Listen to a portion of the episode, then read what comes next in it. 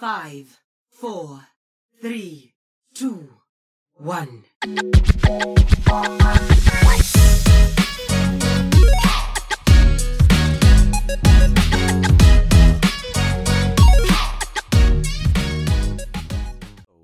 Welcome to episode 123 of One Man Watchpoint and Overwatch podcast. Now, this is, of course, a podcast where we talk about everything going on in the wonderful world of Overwatch. And if you can hear some crinkling, that's because I'm opening up some candies as I record. Now, if you're a returning listener, of course, welcome back. And if you're new around here, allow me to introduce myself. I'm your host, Sir Dr. JM. That's at Sir DRJM on all socials. So why not give me a follow? Reach out to me over there. I'd love to interact with you if you have questions, comments, concerns about Overwatch, the Overwatch League, whatever you've got, video games in general, Blizzard games. Send them to me over there and we'll bring them to the show and chat about them. Now we've got a show to get to, so let's get moving. You can, of course, find this podcast on all your favorite podcast services out there Spotify, Apple Podcasts, Google Podcasts, etc., etc. So give us a follow, leave us a review, tell your friends, and all that jazz. And of course, if you do enjoy what you hear today on One Man Watchpoint, please check me out over on the Ready Set Pwn podcast, where I join my hosts Chris and Alex each and every week to talk about everything going on in the Overwatch League, but more specifically the Vancouver Titans and the Toronto Defiant, who we'll talk a little bit about today. Now, today's probably going to be a little bit of a shorter show. We don't have a ton of news to talk about, but of course, we did have Overwatch League action this past weekend. So let's not delay and let's dive on here. I'll do this alone if I have to. All right, so for our first story here, of course, we are going to hit up a little bit of a PSA here. We've got some Prime Gaming rewards. That's right, we talked about them last week, and I don't know if they or last week. I don't know if they were actually live just yet, but you can, of course, claim five tier skips from your Prime Gaming. Of course, to do so, you just have to have your Prime Gaming account linked to your uh, Battle.net. I believe Prime Gaming is actually what Twitch is sort of now type deal thing. Anyways, go there, Google Prime Gaming Rewards Overwatch, and you'll find it. You claim it, you link your account, and you get five Battle Pass tier skips. Now, that's a pretty simple one. Uh, I don't believe there are any drops campaigns going on right now. I did, of course, see. Um, I I saw a campaign with uh, some skins for contenders, uh, hours viewed and everything like that. But it did actually disappear pretty quickly. I'm, and I only really saw one account tweeting out about it or, or you know posting about it at all. So I don't know what really happened with that. If uh, maybe that didn't you know didn't turn out to be the case. So in any case, we'll move on now we're going to start here just by quickly taking a peek at the Overwatch Cavalry account, I believe. So we'll head over to Instagram, OW Cavalry underscore, of course, for the Overwatch Cavalry account. And it looks like we don't actually have too, too much to discuss on here right now. Uh, the big one was that there was a limited time triple XP event this past weekend. Now, I believe it will be over um, by the time you're listening to this, but also by the time I'm recording it. Um, I think it actually did end today. So hopefully you got in there, you got your triple XP, and uh, you know made your way through some battle pass tiers there. I think I cleared ten tiers in a matter matter of I don't know two or three games just because of the triple XP. So definitely helps boost you along quite a bit, and there's quite a bit of time left in this battle pass still. All the other stories here, I think, are things that we are going to talk about for the most part on uh, on today's show.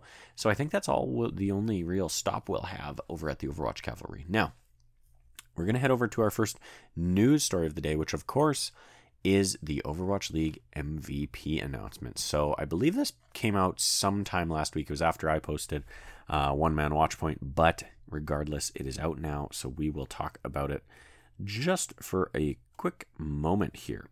Um, so the big thing to know here, I'll, I'll read you through the MVP announcement kind of deal, and then we can discuss. So this is of course from overwatchleague.com slash MVP. And it says, vote for your 2023 Overwatch League MVP. Cast your vote now. The 2023 Overwatch League MVP will be awarded to the best player in the league from August 25th through September 3rd. So that's right, you have to get your votes in now. It is a relatively short window. Uh, it started Friday of last week, so that must be when the announcement dropped. And it goes uh, just over a week, uh, literally a week and two days. So not very long at all. Anyways, continuing with the article here. Fans can vote for the 10 finalists here. Fan votes make up 25% of the overall tally, with the other 75% coming from a combination of Overwatch League teams, broadcast talent, and media. Fans will be able to vote once per day until. It just says until. That's a bit of an awkward sentence. We'll be announcing the winner during the postseason. The 2023 MVP will receive a trophy and an MVP jersey patch for the 2023 season. Previous winners, of course, in 2018, it was JJoNak on the NYXL. In 2019, it was Sinatra on the San Francisco Shock. In 2020, it was Fleta on the Shanghai Dragons. In 2021, it was Leave for the Chengdu Hunters. And in 2022, it was Proper on the San Francisco Shock again. That's right, the only team to have two MVP winners on their uh, on on that list. So let's take a look at the players today. So, this is your 2023 Overwatch League MVP nominations. Now, one thing I will mention is I actually did try to log in and cast my vote or one of my votes on uh, my mobile phone, and it did not work. For whatever reason, it could not authenticate me with the Blizzard Authenticator. Uh, I'm really not too sure what exactly happened there. Um, but in any case, I would suggest if you do run into that, just try logging in on a computer and you'll probably be able to vote. I have not actually done that, but I will. So let's look at our candidates. Of course, first things first, we have Fearless, Houston Outlaws Tank. We have Fielder, Atlanta Reign Support. We have Lip, Atlanta Reign damage position. We have Merritt from the Florida Mayhem also on damage. Shu from the Houston Outlaws in support. Skewed from the Seoul Infernal on support. Someone from the Florida Mayhem on the tank roll. Stalker from the Atlanta Reign on the damage roll. Violet from the Houston Outlaws on support. And Zest on the Seoul Infernal on the damage roll, of course. So, couple of interesting ones in here. I don't know if I would necessarily put all these same players in the MVP uh, vote. Now that is what is that? Two, four, six, eight, ten players. I think that's quite a few. I think we've talked about this in the past where it almost seems like that's a little bit too big of a pool. I, I could see eight being a little bit more appropriate. I, I don't know why I feel like that. I just feel like 10 is a lot to choose from. Um, granted, it does leave a lot of room for the different roles, right? Because, of course, I think you're always going to see damage having more uh, nominees because of the amount of people who play that role. So let's just count it out here. We've got one, two, three, four. Okay, so four four damage players, and then we've got one, two, three, four supports as well, which is pretty surprising, and two tanks. So in any case, the breakdown is a little bit interesting. I'm surprised we don't have uh, more damage and less support, but regardless, I do think this is a pretty solid list. Now, I do also think that there are two standouts in particular. Um, of course, we see that, you know, most of the players here are on some of the top performing teams, right? We've got two Florida Mayhem players. We've got three Atlanta Reign players. We've got three Houston Outlaws players. And then we've got two Seoul Infernal players. Now, big question mark is the representation from the East region. Of course, there is not a ton here. But I think a big part of that as well is that in the uh, off season from the 2022 season to the 2023 season, of course, we saw a lot of the talent, a disproportionate amount of the talent come over from the east to uh, the west region, right? Which in the past, although we had certainly seen lots of players make the jump, I think if uh, if you were to look at the actual numbers, you would see more players moving from east to west uh, this past season than you have in any other past season. So, in any case, a little bit interesting there. Um, only the Seoul Infernal being represented in the East, but at the same time, the East has been a bit of a strange uh, region this year. You know, with with the contenders teams being brought in to kind of beef up the region, with the way the qualifying works for the tournaments, including the contenders teams and everything like that. It's a bit of a a bit of a mess over there right now. It feels like it feels like the system, although great because we're seeing contenders teams join in and everything like that, and it's really kind of promoting the scene a little bit more over there. Uh, it did turn out to be a bit of a, a bit of a hot fire, that's for sure. So, in any case, only the Seoul Infernal hot fire uh, being nominated here, uh, players. Now, the other thing is we have three players from the Houston Outlaws, three players from the Atlanta Reign, who are, I believe, are number one and two spots in the league right now. I personally, although obvious, it's obvious that the Houston Outlaws are a very skilled and talented team. I don't know that I would have put Violet on this list. I think Shu and Fearless probably deserve to be on here. I might sub out Violet with with one of their uh, DPS players, but regardless, I think that there are two clear clear winners in this group, uh, and I'm sure I don't need to talk too much about it because you've probably heard it at this point from a number of different sources, and of course that's Lip on the Atlanta Reign and someone on the Florida Mayhem. For me personally, my vote would go to someone, uh, although on any given day, I can easily be convinced to to go Lip. Right, Lip is clearly dominant, and for a lot of the first half of the season, if not you know more than. Uh, he basically defined the meta with his Sombra play, right? He basically was the reason other teams were playing Sombra to the extent that they were, because when he's on Sombra, you, there's just nothing you can do. He's he's absolutely killer. So the fact that he basically set the meta is something incredible. The reason I go for someone over Lip has more to do with uh, what someone has had to do and what someone has had to sort of prove. Because going into this season, it wasn't necessarily clear that someone uh, would be as dominant as he has been, but not just as dominant, dominant across every tank he's had, every hero he's had to play, right? And that's something that we know the tanks traditionally struggle with, right? In the in the past, in Overwatch 1, when we were playing 6v6, of course, tank was sort of pseudo divided up into two different tanking roles, right? There was the off tank and the main tank. Um, and with the transition to Overwatch 2, we went down to five players, and the tanks suddenly had to try their best to cover all of the tank heroes with with one person. Now, of course, we saw teams having more than one player, and they would sub uh, more than one player on the tank role, and they would sub that person out sim- simply so that they could um, uh, play a different tank, usually map dependent, sometimes to try and counterpick the other team. But of course, that doesn't always work out, right? Um, maybe you know you sub in your ball player, and then the other team picks someone that will or has a composition that will easily best ball, and suddenly your ball player is left in in in the rain, and they have to kind of figure out, okay, do I play a hero that maybe I'm not so skilled with just to give us a fighting chance? Or do I stick with ball because I'm best at ball and maybe I can actually make an impact on ball, right? We obviously have seen teams like the Toronto Defiant struggle with this with Kaluge, right? Who we know uh, is a pretty stellar um, Junker Queen, is an excellent, arguably best in the league Sigma, um, very, very good at um, uh, D.Va as well. But I mean, at the beginning of the season, he straight up said he wouldn't play ball if it was a ball meta. But other than that, we know that uh, it was largely a Winston meta for the first half of the season, and he struggled with with Winston. Right? I don't think he was bad. Um, certainly not the worst, but he was definitely not up there with the, the best of them. Right?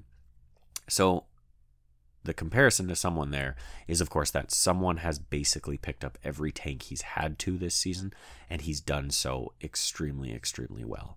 Of course, he's surrounded by a team that really props him up. Uh, Merit, obviously, on the damage roll, also being nominated. Um, but ultimately, I think someone has really been kind of a shining star in the Florida Mayhem and a shining star of this season, right? And going into the season, you know, uh, I guess last season, really, we did see some of that. Um, we definitely saw someone really kind of showing off his ability. But I think it wasn't until the Pro Am coming into this season that everyone really saw, holy cow, this guy could be, this guy could be him. So my vote goes for someone. I'm sure we'll talk more about this on the Ready Set Pwn podcast tomorrow. If you're interested to hear uh, Chris and Alex's thoughts, specifically um, maybe as they relate to the Vancouver Titans or the Toronto Defiant. But again, to me, I think someone has my vote. So there you have it.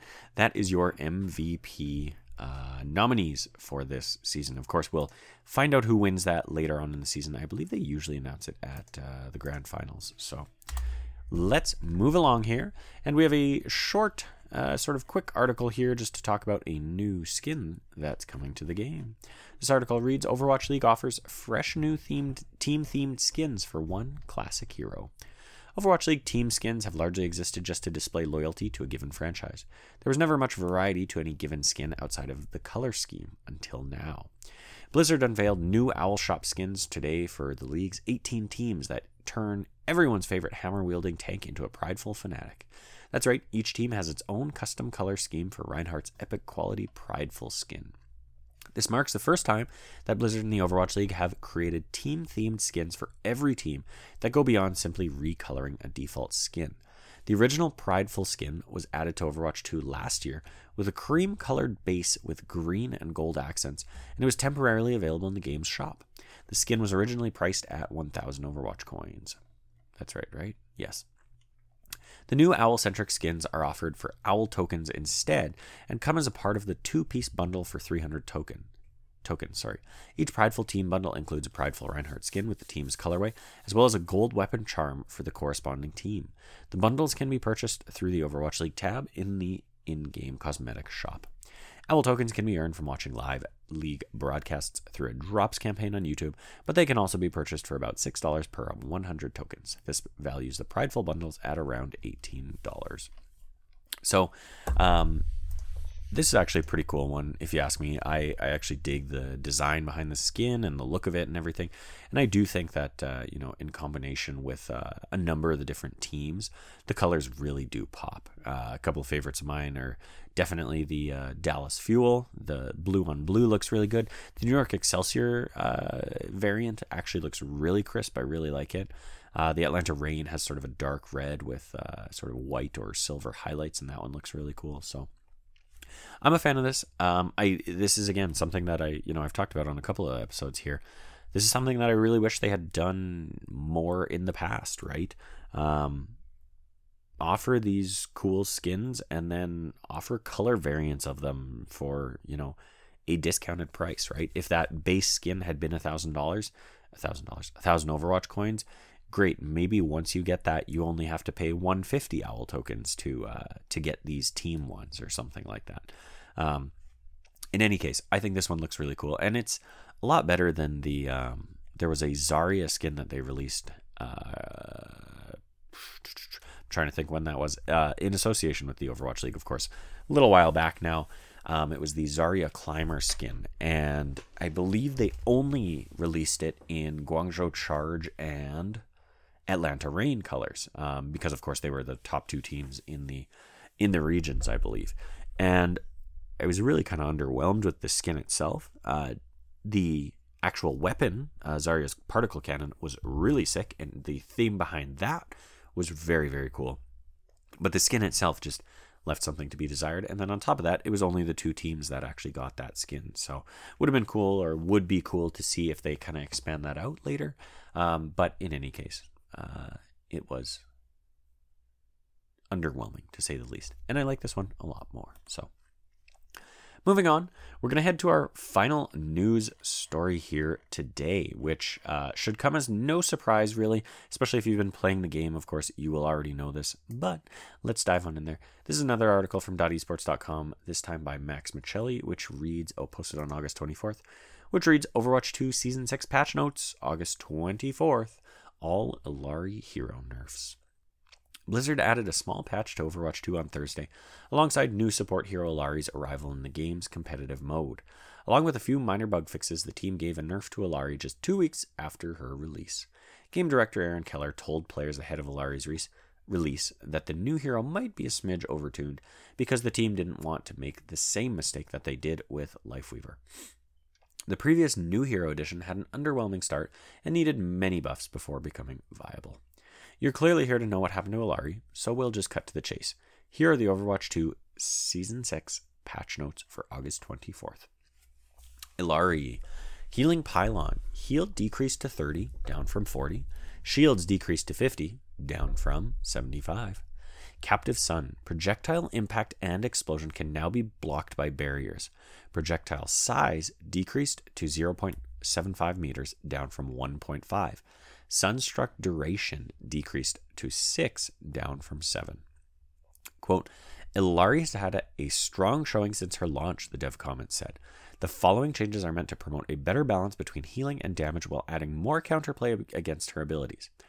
We're making the healing pylon weaker as it's often placed out of line of sight or at odd angles and isn't being destroyed as often as we expect. Captive Sun ignoring barriers is not immediately intuitive, but we are also reducing the projectile size, so blocking or destroying will require more precision. Finally, the Sunstruck effect lasted, lasts too long and reasonably avoid the detonation damage threshold. To reasonably avoid the detonation damage threshold. Keller and lead hero designer Alex, Alec Dawson both mentioned changes would be coming to Healing Pylon and Captive Sun prior to the patch dropping, so this update isn't the most surprising. However, the significant drop off in Healing Pylon's throughput might be a cause for concern as far as her flexibility is concerned. Illari has a powerful heal with her solar rifle secondary fire, so her healing throughput shouldn't take much of a hit. But with healing Pylon doing less, Illari herself will need to be more focused on healing and likely won't be able to provide as much in the way of supplemental DPS. Captive Sun didn't initially come across too overly powerful, but it being able to project through barriers certainly felt unfair to face. I don't expect the Captive Sun changes to impede her viability all that much.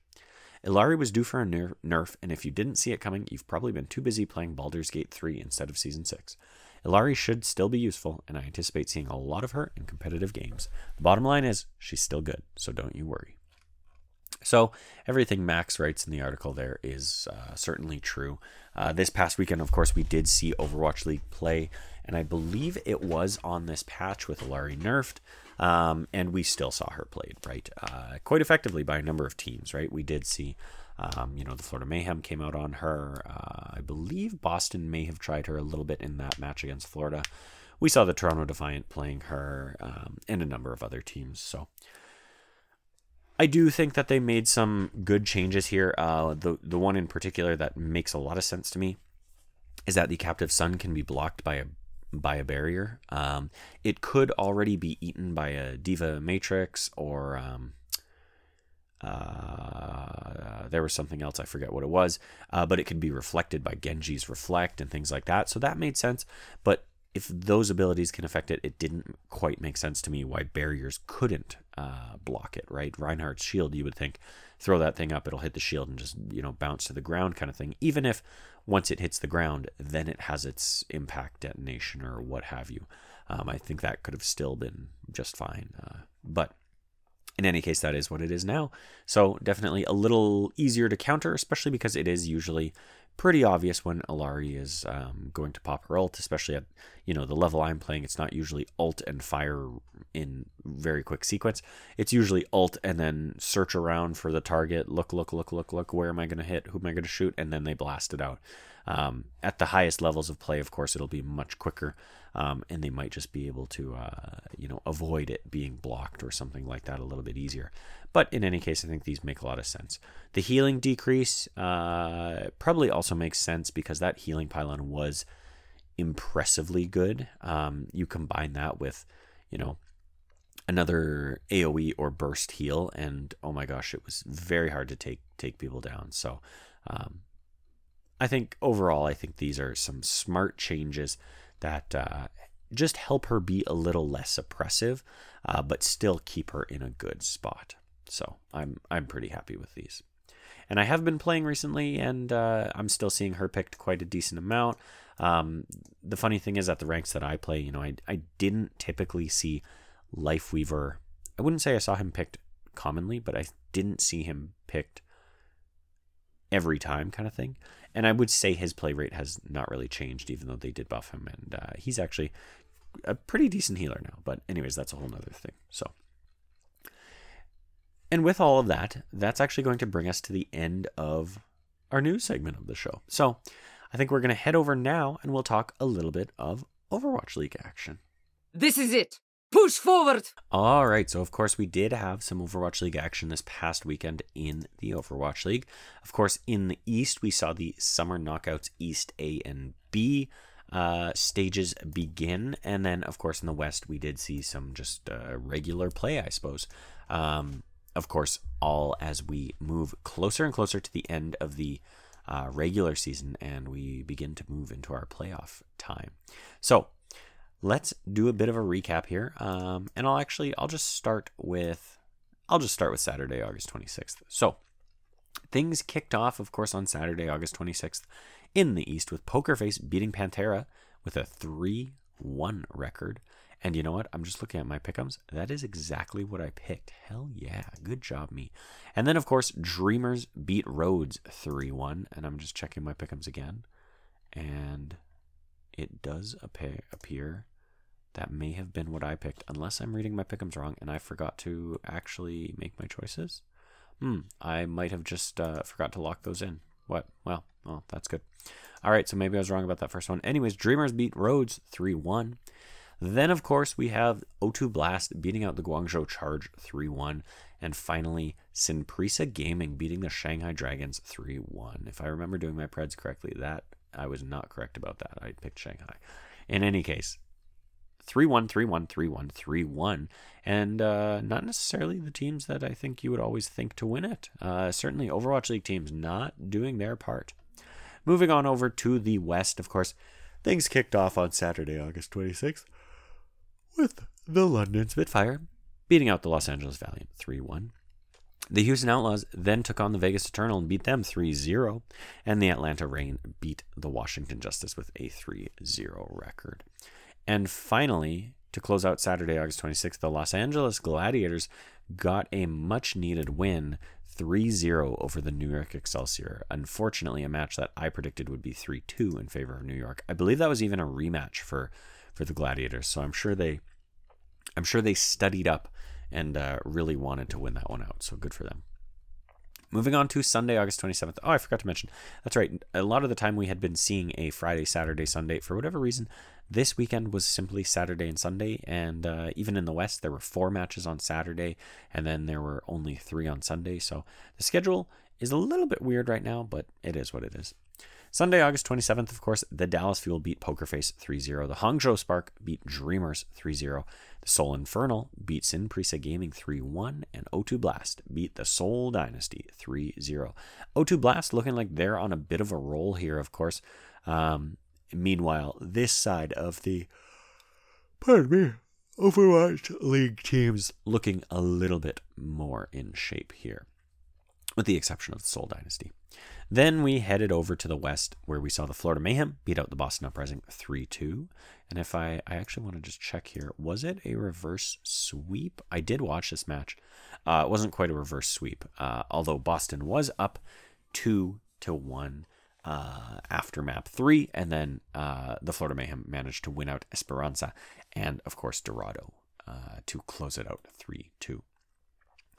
Then we head on over to the Toronto Defiant against the Vancouver Titans, where Toronto was able to come out on top and shut out the Vancouver Titans 3 1. I guess it's not a shutout, but they did, you know, beat them, is what I'm saying.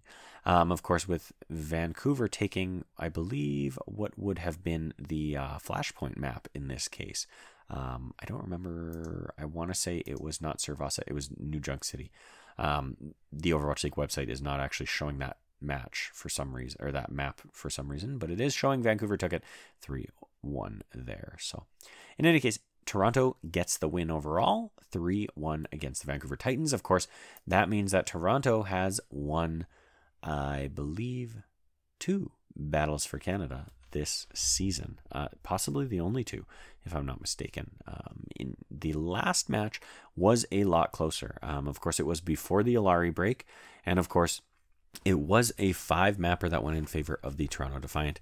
Um, and uh, a bit of a bit of a heartbreaker for Vancouver. Both teams at that point, I believe, were just playing with their new their new teammates. Uh, of course, Toronto bringing in opener on the support role and Spectra in the DPS, and then Vancouver playing with Heesang for maybe the first time.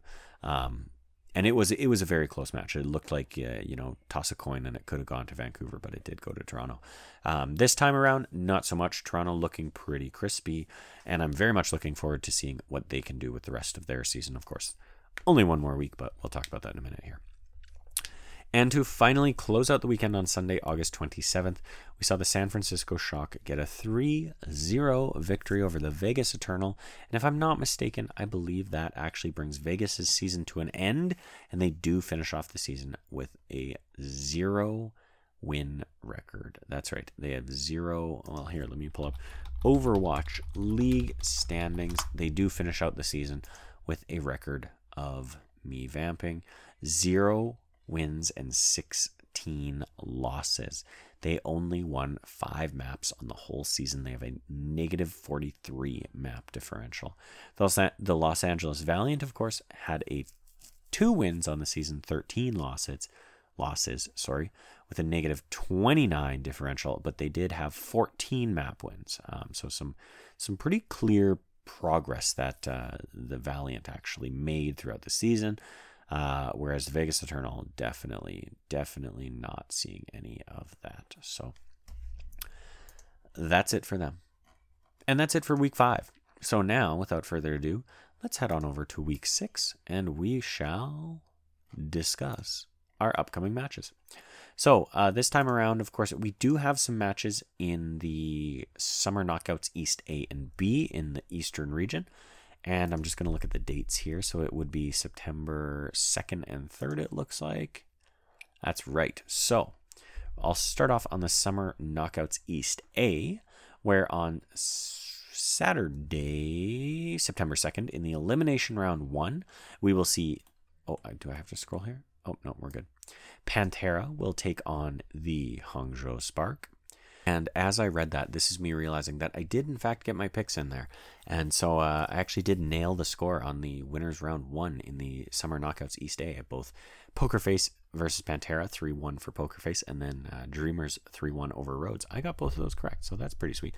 Anyways, what does that all mean? Well, that means that upcoming at 2 a.m. on Saturday, September 2nd, we have Pantera against Dreamers. We then have Rhodes against Poker Face.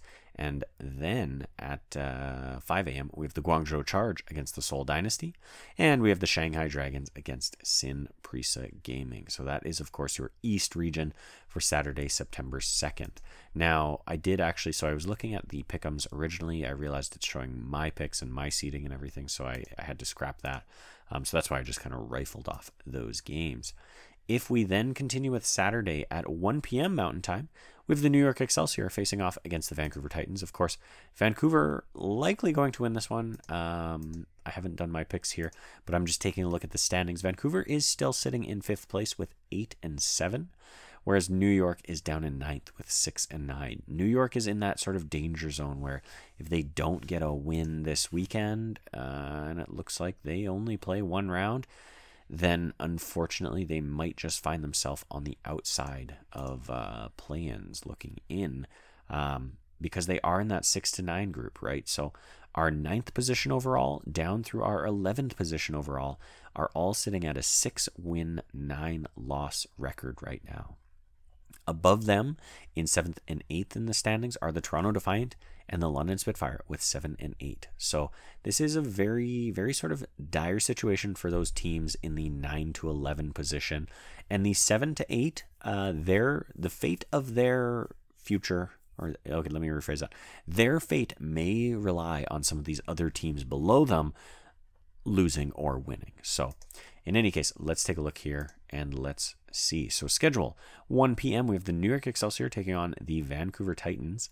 We then have the Boston Uprising taking on the Los Angeles Gladiators.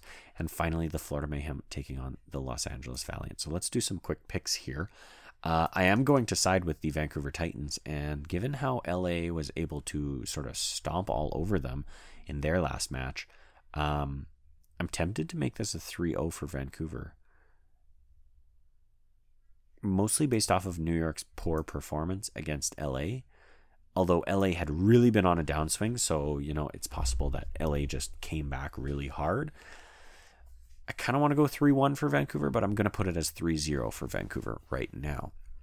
Then at 2:30 p.m. when the Boston Uprising take on the Los Angeles Gladiators, I am giving this match to Boston, but I'm going to give LA a map. I think it's to be tough. Um, I don't think there's a way that LA comes out with a win on this match, which is unfortunate for them because a loss won't do them any favors. That's for certain. Uh, in fact, it will quite literally mean that they miss the playoffs, I believe. So that could be it for their season. But in any case, that's how I'm feeling about them. Then, of course, the Florida Mayhem are going to 3 0 the uh, Los Angeles Valiant. You know, Valiant sitting in 12th place right now, 2 and 13, as I mentioned. Florida Mayhem sitting in second place with 13 and 2. Florida looking just absolutely stellar right now. So that is that. Then we move over to Sunday, September 3rd. Now, this is where the East region brackets uh, come into play. Of course, some of these matches are TBD. We don't know who will be playing them yet. So at 2 a.m. Mountain Time, the Dallas Fuel will take on the Hangzhou Spark, and I mean Dallas is going to win that. At 3:30 a.m., it is TBD versus TBD, of course. At 5 a.m., we have the Seoul Infernal taking on O2 Blast, which should be a pretty interesting match. Of course, if I look at the East, pl- oh my gosh, the East just has too many too many things going on right now. It is hard to keep track of what exactly is happening here. In any case, both Seoul and O2 won their previous matches, so should be an interesting match there, that's for sure. Then at 6:30 a.m., of course, it's TBD against TBD again. So that's it for the East. Then we head on over to the matches in the West at 1 p.m. The Toronto Defiant take on the Washington Justice. The at 2:30 p.m. the Houston Outlaws take on the London Spitfire, and then at 4 p.m. the Atlanta Reign take on the San Francisco Shock. Now, that is definitely a match I did not watch this past weekend. Is uh, well, a match with either San Francisco or uh, Vancouver. Sorry, Vancouver. Uh, Atlanta is who I meant to say there. Um, I am curious to see how both of those teams did. Of course, Atlanta 3 0'd Washington, and then San Francisco 3 0'd Vegas, but I'm more curious about what exactly they played um, and how they played it, right? What comps were they playing? What, you know, what tank were they running with? And, and things like that. And also, you know, there's a good chance they were sort of holding back some strategy against these weaker teams because they knew that, uh, you know, they didn't want to reveal their cards too early or anything like that. So, again, that was at 1 p.m. The Toronto Defiant are going to beat the Washington Justice. Um, now, this will also be a grudge match or a rematch, as I mentioned, like uh, similar to Los Angeles against New York. Of course, Toronto won the previous match, um, and Washington didn't look bad. I I definitely thought Washington stumbled a few times, and that sort of cost them the game. But since then, Washington has not been doing well. Uh, they've continued to not really find much success. So I'm feeling confident that Toronto takes this win. Um, that of course moves Toronto up to eight and eight, perfect 500, classic. That's actually hilarious because that uh, you know just about as even as they could possibly get. That's your Toronto Defiant for you. Um, meanwhile, with Vancouver getting their win, they would be nine and seven. Uh, so likely Vancouver stays in fifth spot overall. Um, Meanwhile, Toronto, depending on what happens with the San Francisco Shock, who of course play the Atlanta Reign uh, Toronto could move up to sixth place. We could have Vancouver in fifth and Toronto in sixth. Uh, could be really interesting there. But in any case, let's continue with uh, our little path here. I think Toronto is going to take this match against Washington. I'll give Washington one for now. I might go in and change that. I have it three one for Washington for Toronto right now. Then, of course, the Houston Outlaws will take on the London Spitfire.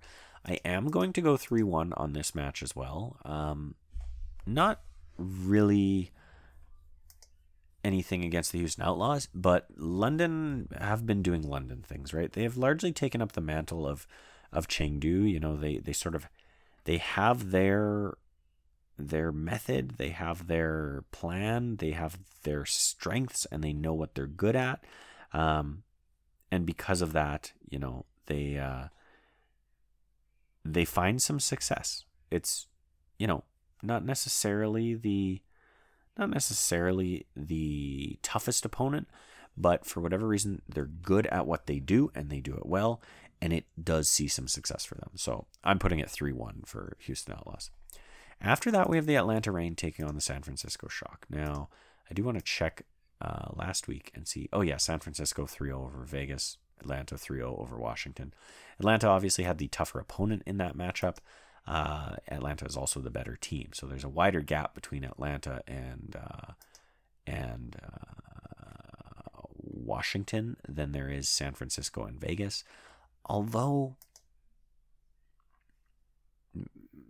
yeah, I, I guess that's true. it's it's kind of honestly it's it's pretty both both of those teams are pretty bad. Uh, Vegas and uh, um, Washington. Washington not as much, but in any case, Atlanta's at the top. Uh, they are at the top of their game right now. Again, I haven't watched their match from this past weekend, so I'm curious to see how how this new meta and Illari is fitting into their play. Uh, I believe with Sombra gone now, of course we well not gone, but being less prevalent, we won't see Lips setting the meta like I had discussed before. Um, but he's still a very good player regardless, right? He can play more than just Sombra, so I won't be surprised at all to see um, to see Atlanta take this match. Of course, the Shock have had a bit of a strange season, full of ups, ups and downs, some impressive wins, some impressive losses, some confusing wins, and some confusing losses, right? Um, overall, they're sitting in sixth. They are that middle ground between the Vancouver Titans the Toronto Defiant right now. They're at eight and seven. But like I say, I could see them losing this one. That puts them at eight and eight. Toronto wins theirs. That puts them at eight and eight. But I believe Toronto would move up in the standings uh, because they would in winning, they would get a positive, uh, they would decrease their map differential, uh, whereas San Francisco in losing would increase theirs, so they would move down. Toronto would move up. So, in any case, I'm giving this to Atlanta.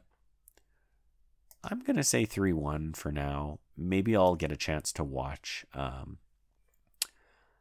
either the Atlanta match or the Shock match before uh, before we have to lock in our picks and everything. Um, but I'm putting it as 3 1 for now. Lots of 3 1s, a couple of 3 0s here. Uh, but overall, this should be a pretty exciting final week. Uh, there's some duds in here for sure. Um, you know, some matches that won't be too exciting. Uh, Florida Valiant, for example. Um, oh, you know, likely Houston London won't be too too exciting. Um, Atlanta Shock though, I mean, Shock could throw a curveball in there and do something fun. Um, Boston Gladiators, you know, if it weren't for their win this past weekend, I wouldn't be thinking that one would be too exciting. But I'm, you know, kind of got my fingers crossed that LA will put up a decent fight against Boston. It does turn the tides a little bit if L- if LA is able to get a win and Boston isn't. Um, Boston won't really move in the standings, is what I'm seeing. But if the Gladiators get a win, they could potentially move up to ninth position, um, depending on what happens with, of course, London and Toronto. And New York and Washington in in those matchups. Sorry, I was just thinking. Um, so that again, that nine to eleven range, all of those teams need a win. That's the New York Excelsior, that's the Washington Justice, that's the Los Angeles Gladiators. All three of those teams play this weekend, and I would probably say the Gladiators, who need the win, well, I guess all of those teams need the win equally. Um, but I would say they probably have the toughest opponent, right? Uh, they kind of drew the short straw there um, with New York playing Vancouver. Um, I would say New York.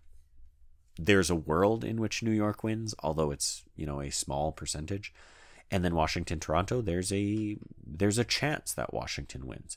But Los Angeles with how they've been playing you know with the exception of last game and with Boston how they've been playing even when Boston loses they're losing to top teams. They're not losing to bottom teams. Boston is looking pretty clean right now. So gladiators definitely have their work cut out for them. And and again that could be the difference between them making it into playoffs at all or not. I, I believe it's the bottom three positions that don't make it into playoffs, actually. Let me look this up real quick here. All right, well, I did some digging and I can't seem to find the announcement that I was looking for. Regardless, I'm going to go ahead and, I mean, the, the other factor is, of course, the East region playing in as well. Um, I can't quite remember where the cutoff is, but this 9 to 11 range is the danger zone. You do not want to be in that position. And again, New York, Washington, Los Angeles all have tough opponents this weekend, and I don't expect to see much of a change up in their overall positions. Um, if they all lose this weekend, then I believe it will come down to map differential for these some of these teams. So, in any case, that's what we're looking at there. So, overall, an exciting uh, final week of regular season play coming up here. Of course, things kick off on Saturday, September 2nd, and uh, end Sunday, September 3rd. then I'm thinking that we have a few weeks off before we head uh, into playoffs uh, towards the end of September. And of course, as I've spoken about before, I'm officially going to the grand finals. So I'm very much looking forward to that. I'm uh, pretty excited to see see everything, see everything, meet everyone, maybe shake some hands and things like that. You can get some pictures with some people. Uh, but overall, just see some stellar Overwatch League gameplay. So, in any case, looking forward to that. But I think we'll head on over to the outro. I feel greatly empowered. Well, once again, thank you for listening to another episode of One Man Watchpoint and Overwatch Podcast. This is, of course, a podcast where we talk about everything going on in the wonderful world of Overwatch. And I, as your host, Sir Dr. JM at Sir DRJM, would love to interact with you. So please head on over to all socials, follow me, and shoot me a message over there. And uh, give me questions, give me comments, give me concerns, give me topics. I'll bring them to the show. I will talk about them if they pertain to Overwatch, the Overwatch League, whatever you've got, Blizzard games or video games in general. I will bring them to the show and we'll talk about them. You can, of course, find this podcast on all your favorite podcast services out there Apple Podcasts, Google Podcasts, Spotify, etc., etc. So give us a follow, leave a review, and tell your friends. And with that, signing off, this has been Sir Dr. JM. Oh, you shouldn't have.